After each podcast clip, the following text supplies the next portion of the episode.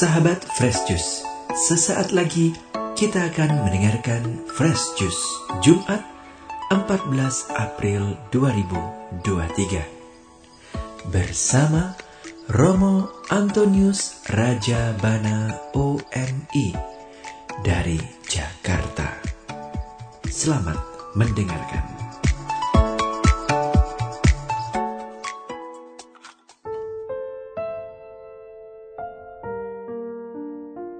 Para sahabat Fresh Juice yang terkasih, hari ini hari Jumat yang kedua di bulan April, kita diajak oleh gereja untuk merenungkan kebangkitan. Bagaimana Tuhan menampakkan diri kepada para rasul di tepi danau. Mari kita menyiapkan hati kita untuk mendengarkan firman Tuhan yang diambil dari Injil Yohanes bab 21 ayat 1 sampai dengan 14. Kemudian Yesus menampakkan diri lagi kepada murid-muridnya di pantai Danau Tiberias. Dan ia menampakkan diri sebagai berikut. Di pantai itu berkumpul Simon Petrus, Thomas yang disebut Didimus, Nathanael dari Kana yang di Galilea, anak-anak Zebedeus, dan dua orang muridnya yang lain. Kata Simon Petrus kepada mereka, aku pergi menangkap ikan. Kata mereka kepadanya, kami pergi juga dengan engkau. Mereka berangkat lalu naik ke perahu. Tetapi malam itu mereka tidak menangkap apa-apa. Ketika hari mulai siang, Yesus berdiri di pantai. Akan tetapi murid-murid itu tidak tahu bahwa itu adalah Yesus. Kata Yesus kepada mereka, Hai anak-anak, adakah kamu mempunyai lauk pauk?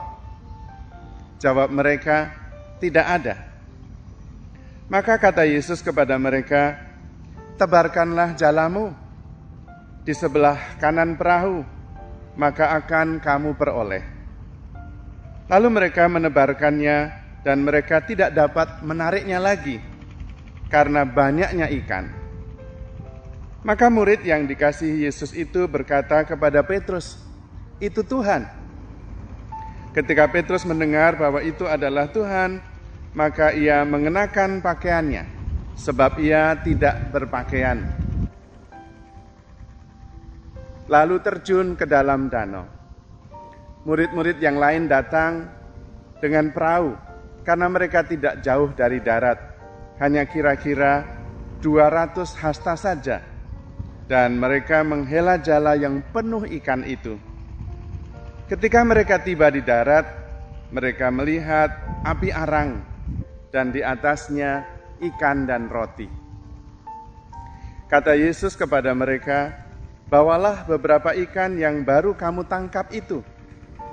Simon Petrus naik ke perahu, lalu menghela jala itu ke darat, penuh ikan-ikan besar 153 ekor banyaknya.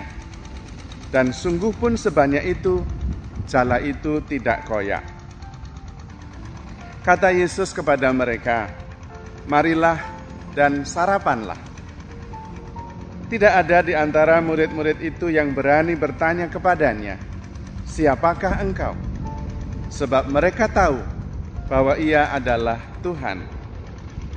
Yesus maju ke depan mengambil roti dan memberikannya kepada mereka. Demikian juga ikan itu. Itulah ketiga kalinya Yesus menampakkan diri kepada murid-muridnya. Demikianlah Injil Tuhan. Para sahabat Fresus yang terkasih, dari kisah penampakan ini nampak bahwa penampilan Yesus tidak sama persis seperti sebelum Yesus bangkit. Ada kesamaan, tetapi juga ada perbedaan.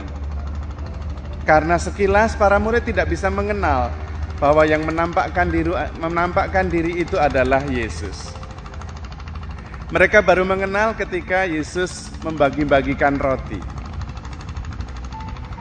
Ada beberapa simbol yang mau disampaikan kepada kita bahwa Tuhan hadir kepada kita justru pada saat kita sibuk bekerja. Dan Tuhan hadir melalui simbol-simbol yang kadang-kadang harus kita renungkan sebelumnya. Tetapi yang paling jelas, Tuhan hadir ketika kita memecah-mecahkan roti. Di sini Tuhan ingin berbagi kepada kita bahwa kita sebetulnya ketika kita berkumpul, menikmati perjamuan, dan mendengarkan firman Tuhan, di situ Tuhan hadir. Maka jelas ada simbol-simbol ekaristis di sini. Setiap kali kita merayakan ekaristi, kita mengenangkan kehadiran Tuhan dan Tuhan sungguh hadir. Melalui roti yang dipecah-pecah, melalui firman yang dibacakan, Tuhan sungguh hadir. Dan ketika Tuhan hadir, Tuhan memberkati kita. Ketika Tuhan hadir, maka kita akan menghasilkan banyak buah.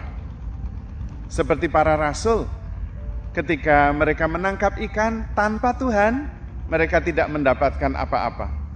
Tetapi dengan mendengarkan firman Tuhan, melemparkan jarak ke sebelah kanan perahu, mereka mengangkat, menarik banyak ikan. Intinya adalah ketika kita sudah mengenal Yesus yang bangkit, kita harus selalu sadar dan bekerja bersama dengan Tuhan, tidak bekerja sendirian. Di situlah kemudian kita akan menghasilkan banyak buah. Selain itu, perjumpaan dengan Yesus tidak pernah mengizinkan kita untuk kembali lagi ke kehidupan yang lama. Para rasul sudah bersama dengan Tuhan Yesus beberapa tahun, dan ketika Tuhan Yesus wafat, mereka kembali menjadi nelayan. Tuhan tidak mau Sekali berjumpa dengan Tuhan, hidup kita tidak pernah sama lagi. Kita tidak bisa lagi kembali ke hidup lama. Kita bersama Tuhan mempunyai kehidupan yang baru. Sebuah kehidupan yang jauh lebih besar. Yang semula menjadi penjala ikan, kemudian menjadi penjala manusia. Itu adalah lambang bagi kita semua. Karena perjumpaan dengan Yesus membawa kita kepada kehidupan yang jauh lebih mulia, lebih besar dan tidak mungkin kita kembali ke kehidupan lama lagi. Dan bersama Tuhan, Tuhan mempunyai kehidupan yang penuh pengharapan, yang jauh lebih luas, jauh lebih menghasilkan buah, dan jauh lebih berguna. Tetapi memang kita harus ikut Tuhan Yesus, bukan hanya mengerjakan proyek kita sendiri, tetapi mengerjakan rencana Tuhan. Dan rencana Tuhan begitu luar biasa indah untuk kita dan untuk umat manusia yang lain.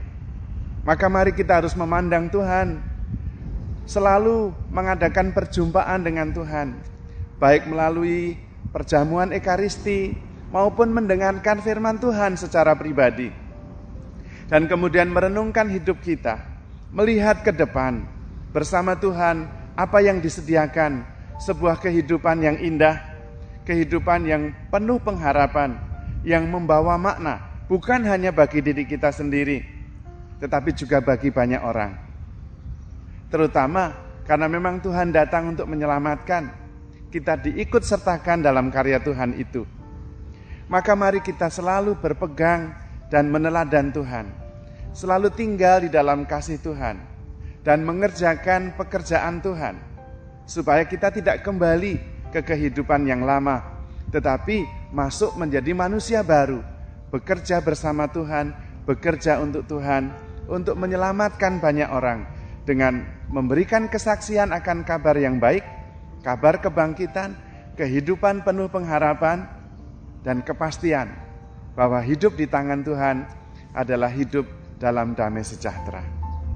Maka para sahabat Yesus yang terkasih, saya ingin menegaskan kepada kita semua, di dalam Tuhan hidup kita tidak pernah sama lagi Mari kita meninggalkan kehidupan lama dan memasuki kehidupan baru bersama Tuhan yang telah mengalahkan dosa dan maut dan hidup dalam kemuliaan kebangkitan. Saya percaya kasih Tuhan dan kuasanya menemani dan menguatkan kita semua. Kita terus memandang Tuhan, bekerja untuk Tuhan, dan maju bersama dengan Tuhan. Hidup baru di dalam Tuhan, hidup penuh pengharapan. Saya berdoa untuk kita semua, mudah-mudahan kita di dalam kehidupan baru sesudah mengalami peristiwa kebangkitan, kita hidup dalam damai sejahtera, penuh pengharapan, dan berguna bukan hanya bagi diri kita sendiri, tetapi juga bagi karya Tuhan. Dengan hidup baik, memberikan kesaksian akan kehidupan yang penuh pengharapan. Tuhan memberkati. Sahabat Fresh Juice, kita baru saja mendengarkan Fresh Juice Jumat 14 April 2023. Terima kasih kepada Romo Antonius Rajabana untuk renungannya pada hari ini. Sampai berjumpa kembali dalam Fresh Juice edisi selanjutnya. Tetap semangat, jaga kesehatan, dan salam fresh juice.